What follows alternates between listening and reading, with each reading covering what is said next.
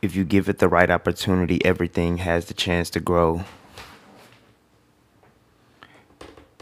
There are many times when you pick up endeavors or start new things, like you can't quite see the the progress that will happen or or how quick it will happen, especially when you're teaching yourself. Like usually when you have like a leader or somebody showing you the way, they can kind of gauge the growth and how fast it'll happen. But in this life we live today, you just don't really know. And but you know that if you gradually give something attention, that it does have the opportunity to grow. And and I'm just reflecting on this after um, the year anniversary that Tori and I just had, like just for being willing to give it a shot. You know, after seems like a blink of an eye, we've been, you know, a companion for a year, and I have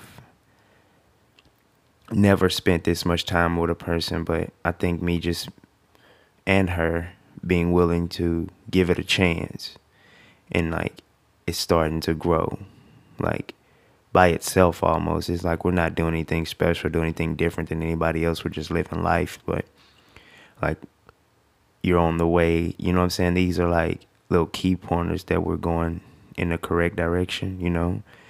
And we don't hate each other at this point where I like I had got blurry on relationships and what I felt they could become, but it goes a little deeper into other avenues too, like you know the chess game that I picked up, or even like my writing career, things that no one is technically teaching me. I'm teaching myself, but the growth happens gradually. It doesn't like happen in leaps and bounds. You know, it takes time to get great at something. Like I look at the successes that I I've had throughout my life, whether it be in high school, collegially, or professionally. There were years and years of practice and focus and attention and, and the willingness, you know, before the success actually came. And just keep that in mind that you actually give something a chance, no matter what it is, because of the talent that we've been placed. If you're in the correct position mentally, and um, you know God graces you with the ability to do these things, there is an opportunity that it can grow, you can grow, the situation can grow,